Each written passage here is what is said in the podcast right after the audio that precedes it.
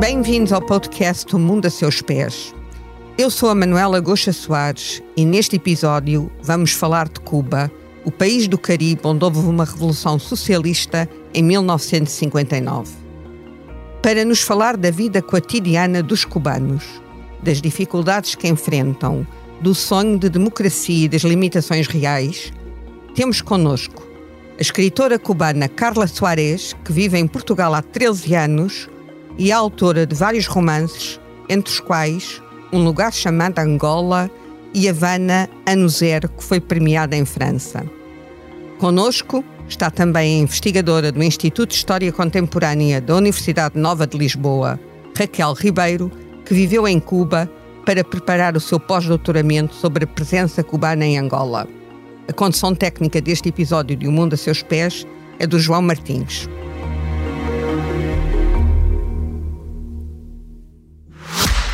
O Expresso faz 50 anos. Celebre connosco e torne-se assinante em expresso.pt. Vou começar pela Carla, que é uma cubana que está em Portugal há 13 anos, e a primeira pergunta que eu vou fazer à Carla é saber porquê é que veio viver para Portugal muito contente de estar cá. Então, eu estou cá, sim, eu cheguei, mas eu morava antes em Paris e antes disso morava em Roma. Eu fui embora de Cuba há quase 25 anos, é, o ano 98. Metade da sua vida fora de Cuba? É, sim, a mais da minha vida adulta fiquei já na Europa. Então estou aqui a fazer uma é, de diferentes países. Fiquei primeiro cinco anos em, em Roma, em Itália, depois fui para Paris, na França, aí fiquei seis anos. E depois já, já queria mudar também, porque gostava muito de Paris e tinha muitos amigos e tudo, trabalho, trabalhava sempre como, como escritora, trabalhava em casa, mas também eh, eu, a, a, o clima era muito frio já, então não, não queria estar mais em, em Paris e eh, tinha já estava já publicada em Portugal então tinha amigos cá tinha o meu editor tinha amigos portugueses e também tinha tinha um grandíssimo amigo mexicano que morava cá o Antônio Sarabia que morreu há uns anos aqui em Lisboa e aí o meu marido, que também é escritor espanhol, eh, estivemos cá uma viagem, ficamos cá tipo duas, três semanas e gostamos imenso de Lisboa, porque eu conhecia, mas conhecia só assim para dois, dois dias, três dias, viagem, turismo. Mas adorei Lisboa porque não sei, tem uma, o ritmo é muito diferente do ritmo de Paris. É, era uma coisa para mim mais é, mais parecido a Havana, mesmo que é, Lisboa e Havana não tem nada a ver geograficamente, mas tem uma coisa, o ritmo, as pessoas vão mais devagarinho. É, tinha também o, o, mar muito perto, tinha tem a proximidade a proximidade do é mar. É muito importante para mim. E também tem Lisboa, tem um clima muito mais, eh, tem mais sol, e eh, a gente também era, era mais amáveis, eh, assim. Então, ficamos cá três semanas, amamos Lisboa e depois decidimos que é para ir embora de Paris, então era Lisboa a próxima cidade. E por isso Estão cá, cá, há 13 anos e Sim. pelos vistos gostam, com tantos elogios a Lisboa e aos portugueses e a Portugal, porque gostam gostam. Gostamos muito, muito. Carla, já agora das aulas no Instituto Cervantes e trabalhas como escritora. Continuas a ir a Cuba e eu sei que estiveste em Cuba uh, porque na preparação do podcast que estiveste em Cuba recentemente. Sim, há muito pouco. Tu cresceste em Havana? Sim, sim. Eu nasci e cresci em Havana, sim. E por isso, em 98 saíste de Cuba com antes, 28 antes de, anos. 28 anos. Uh, uh, uh, o país hoje está muito diferente de quando deixaste de viver lá em 1998? Sim, então eu fui embora. Os anos 90 em Cuba foram muito difíceis, porque depois da caída do Muro de Berlim e a União Soviética desapareceu e Cuba entrou na crise dos anos 90, que chamou-se o período especial.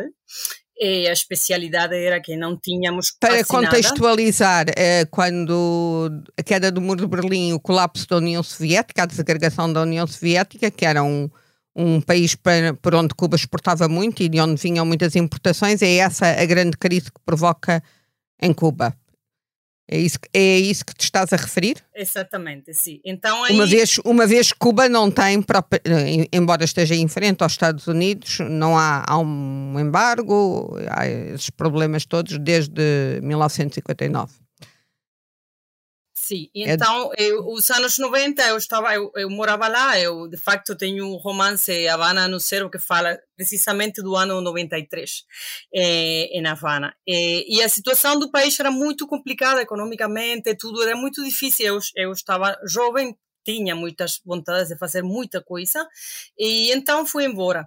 Mas eh, tinha crescido, crescido nos anos 80, que foi o, foram os anos pode só dizer que é a década que melhor ficou Cuba depois do, do da Revolução do 59.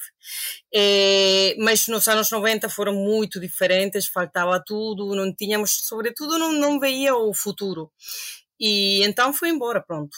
Depois, agora, a situação é, é é, é, muito difícil agora. É, aliás, é muito mais difícil agora que nos anos 90. Eu estive lá, uh, voltei há 15 dias por aí. Eu vou regularmente, tenho família, é, tenho amigos ainda, que ficam poucos, mas ainda tenho amigos. É, mas a situação agora é muito, é muito triste. Ou seja, há grandes carências, há faltas de produtos, as pessoas estão a viver. Sim, mas agora, agora há falta de produtos, também eh, as pessoas estão muito cansadas porque são muitos anos de, de viver com dificuldade. Eh, depois da pandemia, tudo, toda a situação acrescentou-se de as, as carências de produtos e também de no, um ano no ano 2020 o ano da pandemia eh, o governo de Cuba fez o aquilo que chamou-se um, reordenamento monetário. Nós do, depois do ano 93 tínhamos duas moedas. Então tínhamos Sim, o, o peso cubano e tínhamos um peso cubano que era o CUC, chamava-se, que era equivalente ao dólar. Então tínhamos duas moedas, duas economias, todo mundo tinha acesso a esta. Ao início. Ao início era para turistas. Era só para turistas, mas depois do ano 93, quando ficou já a legalização do, do dólar, então era uma moeda que podiam ter todas as pessoas. E tinham lojas nessa moeda e lojas na moeda nacional. E então, duas economias, mas vivemos assim 30 anos.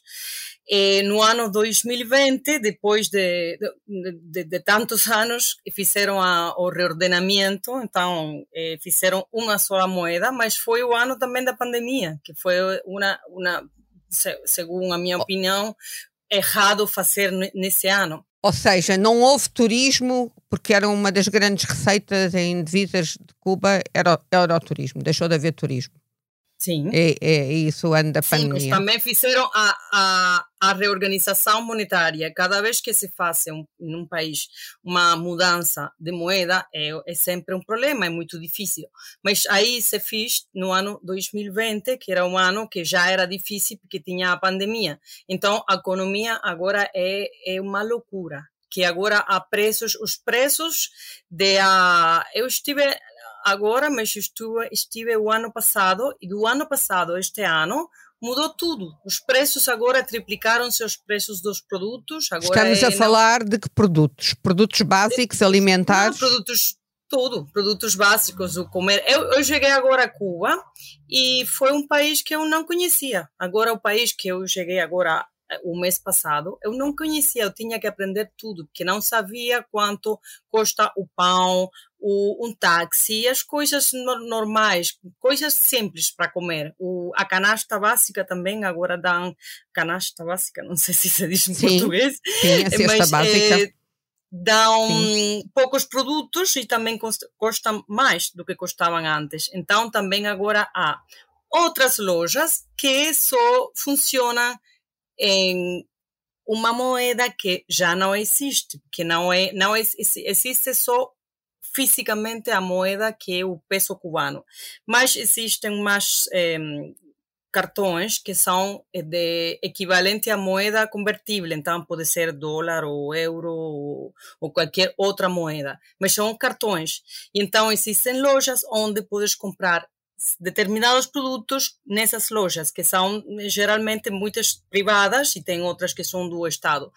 Então, aí os preços podem ser uma loucura. É para explicar, é muito difícil, mas para ter uma ideia, é, por exemplo, não, não, sei, eu tenho uma amiga que é professora da universidade e ela ganha 6 mil pesos em moeda nacional. Isso dá para quê? Isso dá para comprar o quê? Eu cheguei lá e fui comprar o frango e um pacote de frango custava 2.800 pesos. E depois comprei um gelato e custava 500 pesos. Então, é a metade de um salário de uma professora universitária. Então, é por isso que Ou seja, que... a população, a população está a passar imensas dificuldades, as elites continuam a ter acesso aos produtos. Porque em Cuba Sim. há esse paradoxo. Uh, uh, as consequências de todas as questões monetárias, políticas, não atingem as elites. Sim, mas é, é, eu não sei, estava a dizer, é muito difícil de compreender, mesmo para mim, que sou cubana. Quando cheguei lá, não percebia como, não, não sei como as pessoas, é muito difícil a, a, a vida cotidiana lá de todos os dias, que um para comprar o para fazer banho, para comer, para um pequeno almoço, tudo, tudo é uma dificuldade, é muito custoso. Então as pessoas têm ou é, muitas pessoas que têm familiares no estrangeiro que mandam o dinheiro, mandam divisas, mandam divisas exatamente, ou mandam então, produtos. Não, não, divisas e produtos também, porque pode-se enviar agora comprar comida e enviar para compras aqui, eu posso comprar aqui e enviar coisas à minha mãe que está lá, assim. E, mas é muito custoso, é, é, um preço europeu, não é o preço de lá, mas pronto. É, Eu... Quem pode fazer, faz. E depois também há muitas é, lojas agora que são privadas e que importam produtos, mas também vendem a preços muito, muito elevados. Proibitivos, proibitivos para a população. Eu, eu agora gostava de ouvir a Raquel Ribeiro, eu sei que a Raquel também esteve recentemente em Cuba. Um, retratas, uh, confirmas este retrato traçado pela Carla?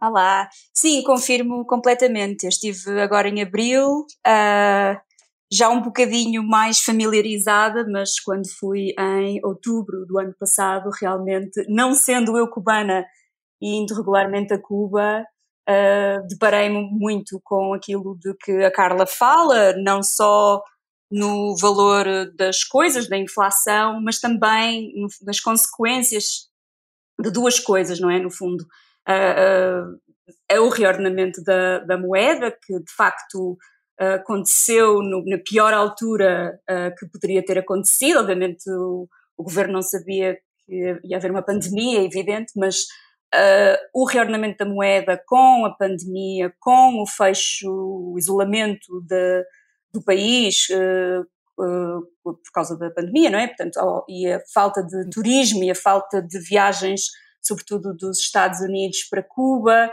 Portanto, tudo isto foi uma tempestade perfeita um, de, eu não digo colapso, mas de grandes, grandes dificuldades da economia cubana uh, nos últimos três anos. Um, e portanto eu própria também estive, tive de aprender a fazer uma série de coisas em outubro que nunca tinha feito, nomeadamente, e lá está, saber o preço das coisas, compreender eh, as moedas, perceber que apesar da, da reabertura incipiente ao turismo, um, há uma, enfim, que às vezes também se sente nos países que dependem muito do turismo, não é? Há uma espécie de uma economia paralela de turismo e que obviamente é cara e e de, de restaurantes e de consumo, etc. E depois a maioria das pessoas não tem acesso a, a essa vida, não é? E a, esse, e a esses. É, a, maioria das pessoas que, que foi um. É, é foi é uma, uma imagem que eu guardo de Cuba quando fui lá da primeira vez em 1994. Uh, ah, nessa fase muito difícil, fui de férias e as pessoas pediam, pediam-nos sacos de plástico, aqueles sacos de plástico banais dos supermercados. Não havia, não havia praticamente nada. e, e, era um contraste de tal forma chocante entre aquilo que era a vida, enfim, os, os locais que os turistas frequentavam e aquilo que eram os sítios onde a população, todos os cubanos viviam, que, eh, que eu fiquei, fiquei profundamente eh, perplexa com isso, mas ao mesmo tempo fiquei com uma admiração imensa pela dignidade com que eles lidavam com isso. Agora, creio que muitos anos depois, isso deverá haver um cansaço imenso da população. Sim, não, ou seja, até falando um pouco, obviamente, eh, a Carla até tem um romance ótimo, o Havana no Zero, precisamente sobre esse período, e 94 é um período de, de um choque económico absolutamente gigantesco. Aliás, Cuba ter sobrevivido a esse choque económico é que é de facto um milagre. Aquilo que se está a passar agora é outro tipo de situação, até porque temos uma, uma série de pessoas, uma série uma geração também que já viveu uh, os anos 2000 e houve uma espécie de um boom económico nos anos 2000 com o apoio da Venezuela, com o aumento de, do investimento, seja no turismo, seja noutras áreas, até mesmo do ponto de vista da biotecnologia, da exportação, etc., de fármacos, etc. Ou seja, um, houve uma espécie de um, houve um crescimento económico muito substancial na década de 2000, eh, até, digamos assim, até a administração Trump, no fundo, e aliás o grande boom foi nos anos do Obama, e depois os... Aliás, que o Obama que vai a Cuba. Exatamente, uh, portanto, esses anos em que o Obama vai a Cuba. É o primeiro presidente americano a, visitar Cuba depois da Revolução. Sim, é, portanto, a partir desses anos do Trump, em que há um recrudescimento também do bloqueio, isso reflete-se, obviamente, no, nas remessas, no envio de remessas, etc. As coisas estão um bocadinho melhores, mas não nada que se compare a, aos anos eh, do Obama, e, portanto, enfim uh, há aqui uma série de fatores internos e externos que são uh, muito problemáticos e as coisas estão realmente muito difíceis. Eu vou-te fazer uma outra pergunta, Raquel. Tu uh, tens, viveste vários períodos em Cuba durante a tua investigação, que é sobretudo entre 2010 e 2013. Tens um romance que é o Samba de uma Noite Escura sobre uh, esse, essa tua passagem por Cuba, vai, estás a preparar um outro livro, uh, mas mais no âmbito de, enquanto investigadora. Uh, tu achas que a população cubana deseja uma real mudança política ou como é que como é que se consegue manter ali uma ilha que no fundo é uma bolha numa área geográfica do mundo, que está ali uma bolha há mais de seis décadas, que toda a geopolítica é diferente naquela área. Uh, bem, eu acho que a bolha só existe porque também existe uma força de fora muito grande para que ela exista enquanto bolha. Ou seja, uh, o bloqueio não é uh, uma coisa menor em Cuba, pelo contrário, ele determina tudo. Aliás, há pouco estavas a dizer, as pessoas não tinham acesso a sacos de plástico, não é? As pessoas não tinham acesso às vezes a coisas que mesmo que sejam caras, digamos assim, ou raras no mercado. Papel higiênico, nessa pagar. altura, sacos de plástico, papel Sim, higiênico, coisas exato, básicas. Exatamente, ou seja, coisas que Cuba, lá está, se calhar nos anos 90, não faço ideia, não produziria e, portanto, provavelmente traria da União Soviética. A partir do momento em que, a partir das próprias leis de 1990 do embargo e o colapso da União Soviética, Cuba ficou absolutamente isolada em termos de parcerias económicas.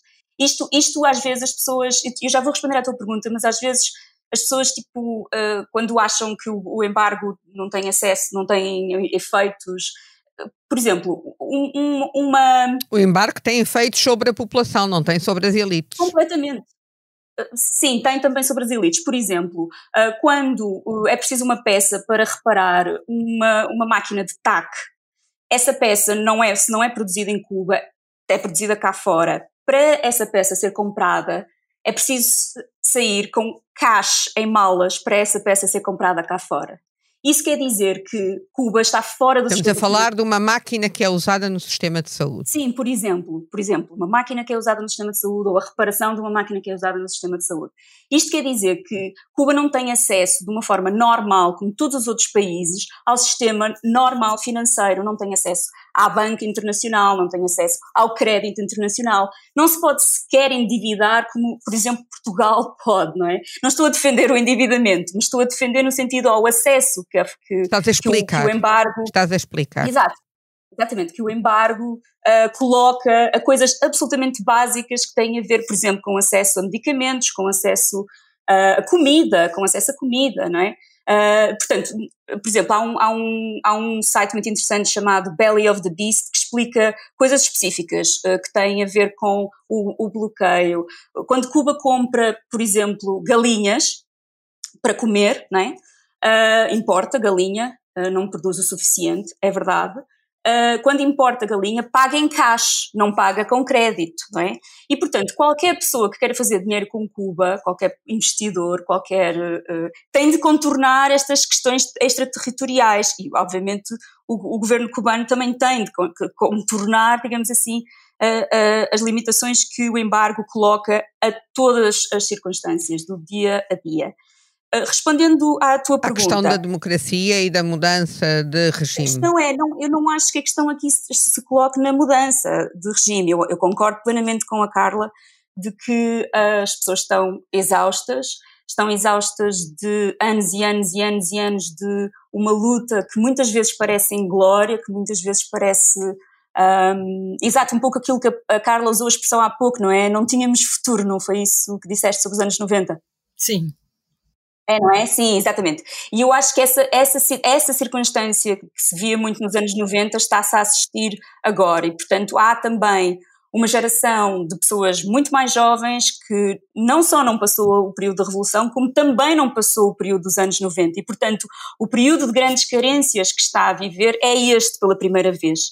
E, portanto, há uma impaciência, digamos assim, na população cubana que não, se, não tem muito a ver necessariamente com mudança de regime, digamos assim, mas com mudanças específicas e concretas que têm a ver com Uh, enfim, participação política, sociedade civil, saber que as suas preocupações são ouvidas, e isso nem sempre acontece de facto, e isso é algo que o, o governo terá de enfrentar o mais cedo possível.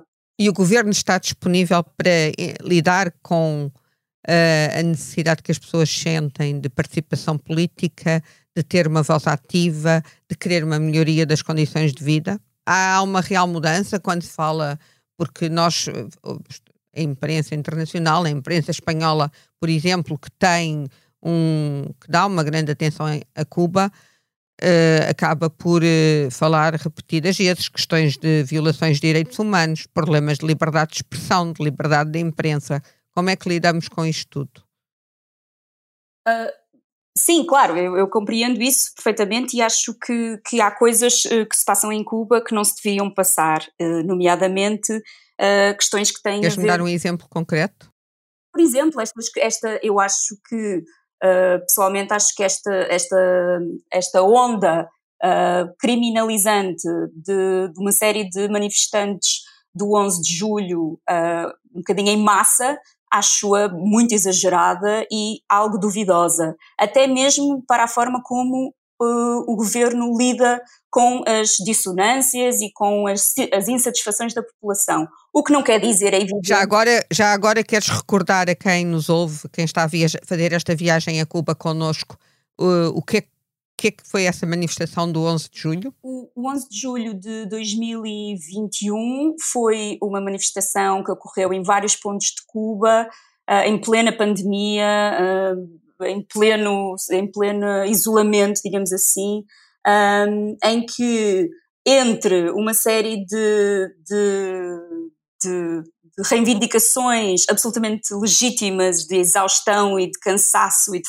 falta de estar farta de estar nas filas e farta de escassez, etc., da população cubana, também houve um grande aproveitamento um, fora dos Estados Unidos, de Malta, de Miami, etc. Aliás, estavas a citar o El País e eu rimo, porque o El País é muitas vezes uh, sintomático de, de, de, citar, por exemplo, grandes apoiantes uh, um, da mudança de regime em Cuba, que são, por exemplo, militantes do Vox em Espanha. A Carla foi colaboradora do El País.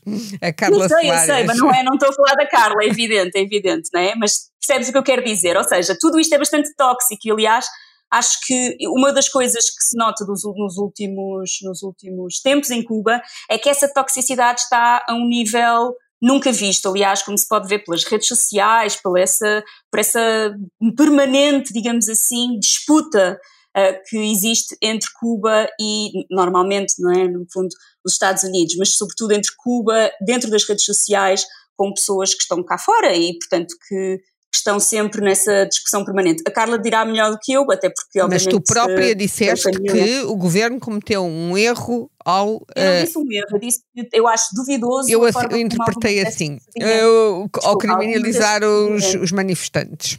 Não todos, mas alguns, sim. Ou seja, a forma como criminalizou alguns dos manifestantes é, uh, dá, passa uma mensagem uh, de, de... De opressão. De, Sim, de, de, e, de, e, de, insegurança, digamos assim, relativamente àquilo que o próprio governo quer passar para a sua população. Oprimindo-a. Eu agora vou perguntar, vou fazer uma pergunta à Carla. Quando uh, estávamos a entrar em estúdio, uh, nós estamos a gravar à distância com, com, com a Carla e com a Raquel, uh, mas quando eu estava a entrar em estúdio com o João Martins, cruzámos-nos porque estava a sair este estúdio um convidado de um podcast que gravou antes de nós, que é médico.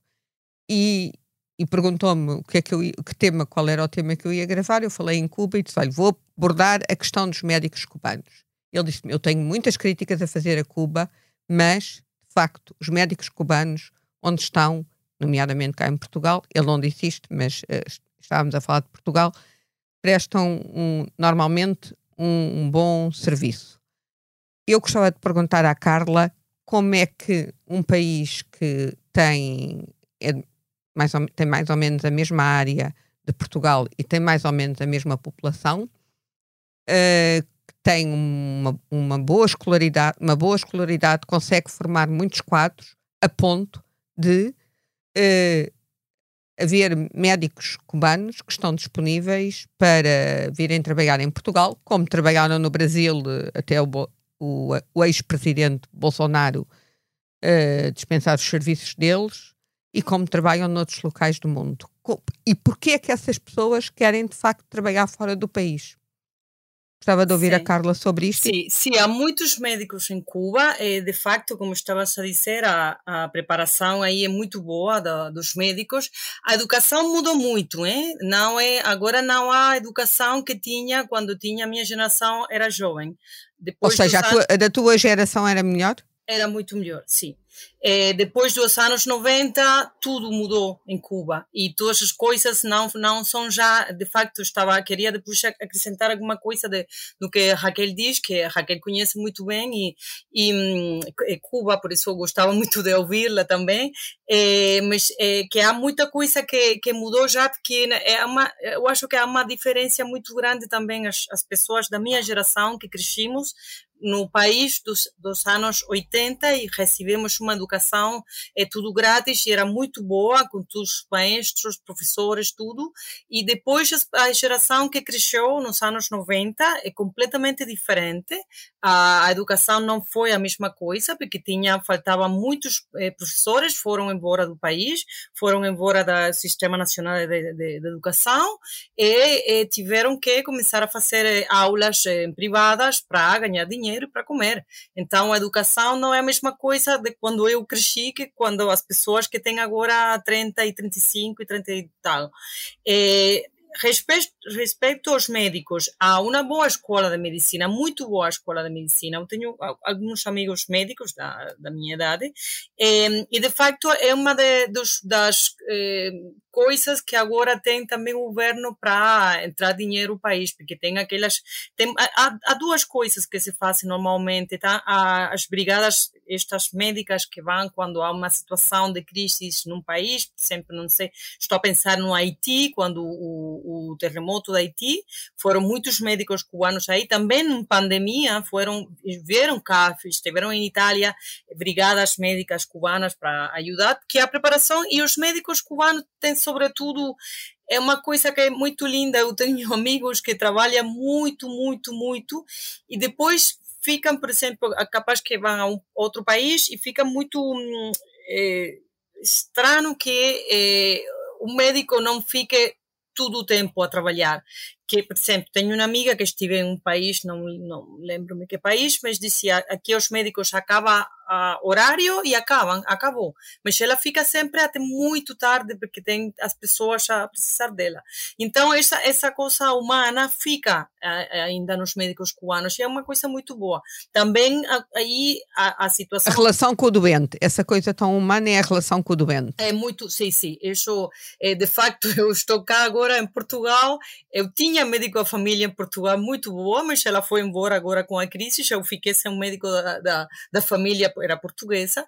Mas se chegar um médico cubano no meu centro médico para ser o meu médico, estou muito contente. Que também vou perceber me, ainda melhor como fala, não? É, é, mas esta coisa humana sempre fica, nos te, sempre tem os médicos cubanos. Também para muitos que estão lá. Essa, essa, essa relação com o doente, essa relação humana com o doente é o que define o médico. Muito, muito. Sim, sim, mas é, isso é sempre assim. É, mas habrá quem não seja assim, seja assim, mas a maioria é assim. E hum, estava dizendo, ah, também para muitos médicos que estão lá agora, como estávamos a dizer, a situação é muito difícil porque também não tem medicinas, capaz que o médico pode saber que tem, mas não tem medicinas para te dizer agora tem medicamentos, medicamentos, não tem medicamentos para te dizer agora podes eh, tomar este medicamento. Eu, por exemplo, quando vou lá, agora a minha mala está cheia de, de medicamentos para todo mundo, para as pessoas, amigos, as mães, os pais, é, assim que não há medicamentos. Eu estava lá agora a falar com a médica da minha família, que estava a ver a minha mãe, e ela me disse: Olha, também não temos, não temos medicamentos. Eu posso te dizer, mas não, não temos muita coisa, então estão fazendo muita coisa de eh, medicina natural também, porque não, não tem medicamentos. E para muitos médicos também, ir a trabalhar fora é também uma maneira de ajudar a família também que é uma maneira de trabalhas fora, ganhas algum dinheiro, não tudo. Podem enviar divisas para a família, mas o próprio, claro. governo, o próprio governo cubano também eh, beneficia com isto. Sim, absolutamente, porque agora uma, tem o turismo, as, as vias de entrada de, de dinheiro a Cuba é o turismo, os médicos e a, a, a família que envia dinheiro, chama-se as remessas familiares. Ou seja, é, o, o médico cubano que, vá que venha trabalhar, por exemplo, para Portugal, já que se fala nisto, neste momento, uh, e o governo português já falou nisto, uh, o governo cubano recebe alguma fatia do seu salário? Como é? Sim, eu não sei exatamente como é, porque não trabalho neste setor, mas sei que não é tudo o salário não vai para o médico. O governo cubano dá, recebe o dinheiro e depois dá o dinheiro ao médico, mas uma parte do salário. Não sei, repito, como são os acordos exatamente, não sei se muda de país, que tem diferentes acordos, não sei como funciona exatamente, mas sei que o dinheiro não vai tudo para o salário do médico, vai também para o governo. Então, é também uma maneira, por isso estava a dizer que é uma maneira também de, de receber dinheiro o, o país, o governo, e também as brigadas médicas. E estas que, que se fazem com acordos. Há também outras brigadas, como estava a dizer antes, que se fazem com um momento, uma situação particular de uma crise num país, então vão, vão para lá as brigadas médicas. Mas estes acordos entre governos, normalmente, é não sei que porcentagem, mas não, não é tudo para o médico. O governo é, fica com uma parte do salário. A conversa é como as cerejas, e esta conversa já vai longa. Eu agora gostava de abordar um outro tema Uh, vocês têm as duas, uh, há aqui um ponto em comum. Uh, a Carla tem um romance sobre Angola, que se chama Um Lugar Chamado Angola, e a Raquel Ribeiro foi para Cuba exatamente para fazer a investigação sobre o trabalho dela, que está muito ligado à presença dos cubanos em Angola que estiveram, houve muitos cubanos uh, que começaram, aliás, a ajudar os movimentos de libertação portuguesa ainda no período do Estado Novo. No, no caso da Guiné, ainda outro dia estive a ler várias coisas, uh, vários elementos sobre essa participação. Os cubanos estiveram em Angola depois da independência, contribuíram para que o MPLA se mantivesse no poder. Este, houve uma grande presença militar em Angola, mas também houve uma grande presença ao nível da cooperação técnica, nomeadamente na saúde. Uh, de alguma forma, isso marcou uh, a tua geração, Carla? A minha geração, totalmente. Que a minha a guerra começou no ano. Os cubanos começaram a participar na guerra no ano 75. A Guerra Civil de Angola. Algum, sim, alguns, já antes de, do ano 65, quando o Che Guevara foi ao Congo, e depois começaram as missões militares na África, nos países que estavam já para fazer independência, mas eu, a, o período mais longo de, de, desta cooperação, esta guerra, foi a Guerra de Angola e os cubanos chegaram meses antes da proclamação da independência de Angola. Que foi a 11 de novembro de 75. Sim, exatamente. Os cubanos chegaram meses antes para preparar, para apoiar o MPLA. E depois eh, acabou.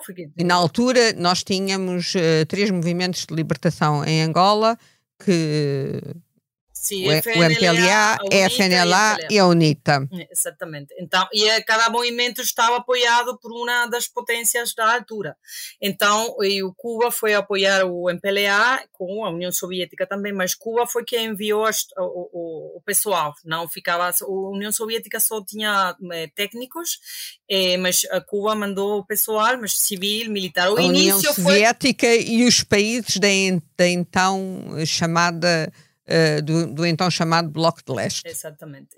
Mas o, o, a primeira, o início foi só uma, uma missão, missão militar, eh, que era para um momento de independência, mas depois ficaram os Mas depois ficaram muitos anos. Ficaram 15 anos. Então eu cresci, a minha geração cresceu com esta guerra. Quando eu era miúda, ouvíamos a, a, a falar da guerra. Depois o, o, meu pai estive na, estive na guerra. Depois e, e, a guerra acabou quando eu estava a acabar a universidade. Então e foi foram 15 anos. Foi um período que marcou. O teu pai era militar ou foi mobilizado? Foi, foi militar, foi, era militar. Sim, foi militar. E, e então aí esta guerra marcou essa geração que foi, mas a minha geração também. É, e uma coisa que, que, que, acontece muito curiosa, que estava muito interessante, por isso dizer, que, que tem a ver também com o que estava a falar antes, muitas das pessoas cubanas das novas gerações não conhecem muito esta história, porque não, não se falou muito, durante um período não se falou desta guerra. Quando a guerra, os cubanos saíram da, de Angola, foi o ano eh, 1991, e nós já estávamos a começar na crise do, dos anos 90. Depois só se falou da crise, porque estávamos lá no tudo. E não se falou mais como se a guerra não tivesse acontecido. Mas essa guerra ainda tem muitas feridas abertas, porque há pessoas que perderam eh, familiares, há pessoas que ficaram ainda com as, as sequelas psicológicas da, da guerra. Da é, guerra. Isso, isso mudou muito, são 15 anos, são muitos anos. Parece pouco no livro de história, mas para uma vida de uma pessoa são muitos anos. E então, é, e também foram é, passaram... É quase o tempo, é quase o tempo que dura a guerra colonial. Exatamente, sim. E depois passaram diferentes, esta guerra passou por diferentes períodos, foram momentos muito mais quentes, outros mais, mais, mais tranquilos, assim. Vocês tiveram muitas, muitas perdas uh, de vidas de militares foram que tenham estado em Angola? Oficialmente foram 2.066 mortos. Depois, o que significa que foram mais. Sim, sim, e também os desaparecidos. E os mutilados. Está, os desaparecidos e os, e os mutilados de guerra, os, as pessoas que ficaram Muitos, feridas. Muitos, mas mutilados físicos e psicológicos, porque uma guerra é, claro. é, é, algo muito forte.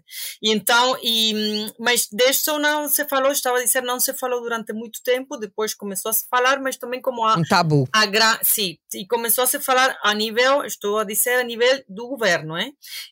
As pessoas falavam em casa, falavam, muitas pessoas falavam, mas outras não queriam falar, que quando vives situações muito duras, traumáticas. difíceis, traumáticas, as pessoas, muitas pessoas preferem não falar, porque falar é, é reviver. Então, quando eu estava eu a, a trabalhar para o romance, a falar com pessoas, muitas pessoas não queriam me contar nada, porque não queriam reviver aquele momento. E então eu acho que é um, é um tema que... Foi um romance com trabalho de campo. Sim, muito, muito, certamente, sim, sim. E, e aí eh, eu estava a dizer que há muitas pessoas mais novas, eh, cubanas, que já para eles está, está esta foi uma, é uma história velha. É uma história que aconteceu à geração dos seus pais, que é a minha geração agora. Então, e, e é, é, é, triste, porque é uma. Isto aconteceu há muito pouco tempo. E a memória histórica de um país é curta. Então, por isso, depois, eu, eu acho que sempre é importante que a literatura recuperar estes temas para não, não esquecer que quando esquecemos. A literatura, a literatura é uma grande aproximação da história real. Total. Porque sim, pode porque, falar de sentimentos. Sim, porque fala das pessoas. De, e de pessoas.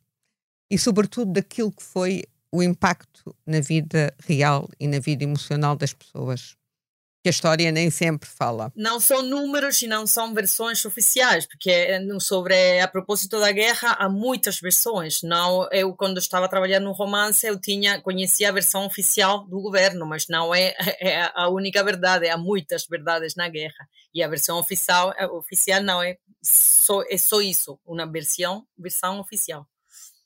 Raquel, uh, por que é que decidiste fazer a tua investigação académica sobre a presença dos cubanos em Angola? Um, eu uh, sou filha de um, uh, de um ex-militar uh, da guerra colonial, mas português. também de um retornado português.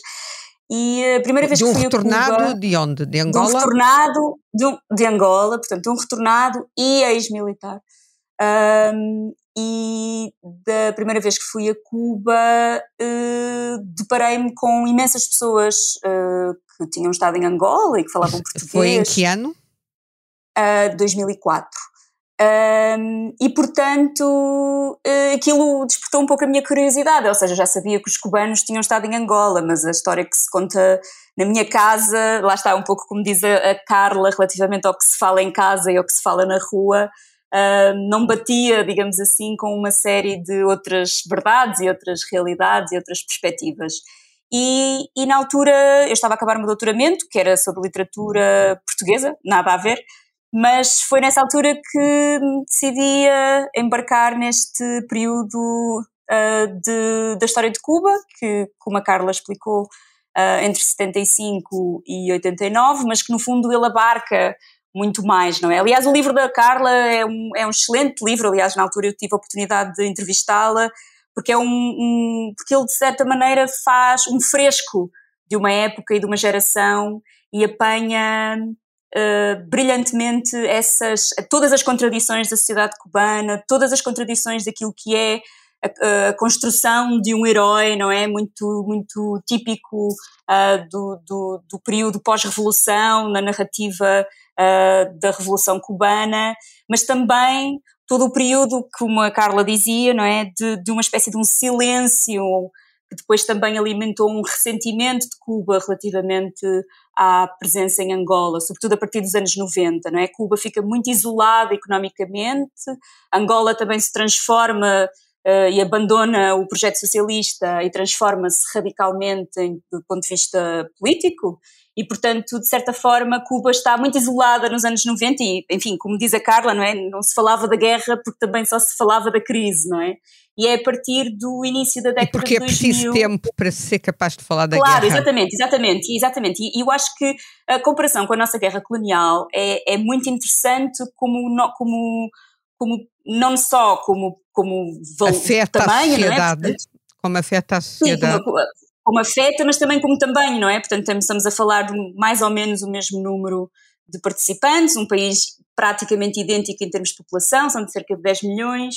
Claro que, obviamente, a forma como a guerra uh, se fez, ou seja, a missão, digamos assim, uh, dos cubanos em Angola era diferente da missão dos soldados portugueses nas colónias, uh, mas elas, no fundo, servem ambas como, digamos assim, servem os agentes. governos não só os governos, eu acho que a questão de Angola, eu acho que essa ideia do ressentimento é muito real, porque de certa forma os cubanos uh, têm um, um, uma sensação de que um, eles acabaram por sacrificar as suas vidas e 15 anos da sua vida uh, num, num, processo de solidariedade, de construção da nação, de, com, com Angola, não é? E, portanto, aquele isolamento dos anos 90 é um período em que Cuba se sente sozinha, isolada e toda essa contribuição, digamos assim, para a solidariedade internacional uh, não resultou ou não, não trouxe, entre aspas, uh, benefícios nesses anos.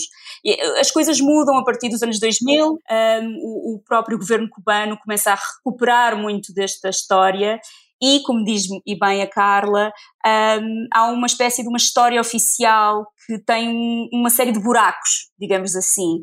Ou seja, a história não pode ser tão perfeita e não pode ser tão uh, grandiosa. E esses buracos são. Uh, estão, estão plasmados na literatura cubana, nas artes plásticas, na poesia, ou seja, há uma espécie de, um, de uma expressão coletiva de, de, de solidariedade, mas também de trauma que se confunde uh, a partir desses anos. E, na, e, por isso é que eu dizia que o romance da Carla é excelente nesse sentido, porque de certa forma mostra perfeitamente essas contradições que são muito claras. O teu próximo livro, o teu próximo livro é sobre, concretamente? O meu próximo livro é sobre isto, é sobre representações culturais da presença dos cubanos em Angola durante esse período, nomeadamente o livro da Carla. Muito interessante. Uh, eu, nós estamos, até, está na altura de terminarmos. Uh, eu agradeço à Carla Soares e à Raquel Ribeiro o terem estado Obrigada. disponíveis para esta conversa. Obrigada. Agradeço a todas as pessoas que acompanharam esta viagem sonora a Cuba e despeço-me uh, deste episódio em que falámos de Angola, de Cuba, de Portugal, de, de médicos uh, que, cubanos que podem vir para Portugal e para outros locais do mundo, para outros países do mundo. Para a semana, o próximo episódio do Mundo a Seus Pés será conduzido pela minha colega Ana França. Muito obrigada e até ao próximo episódio.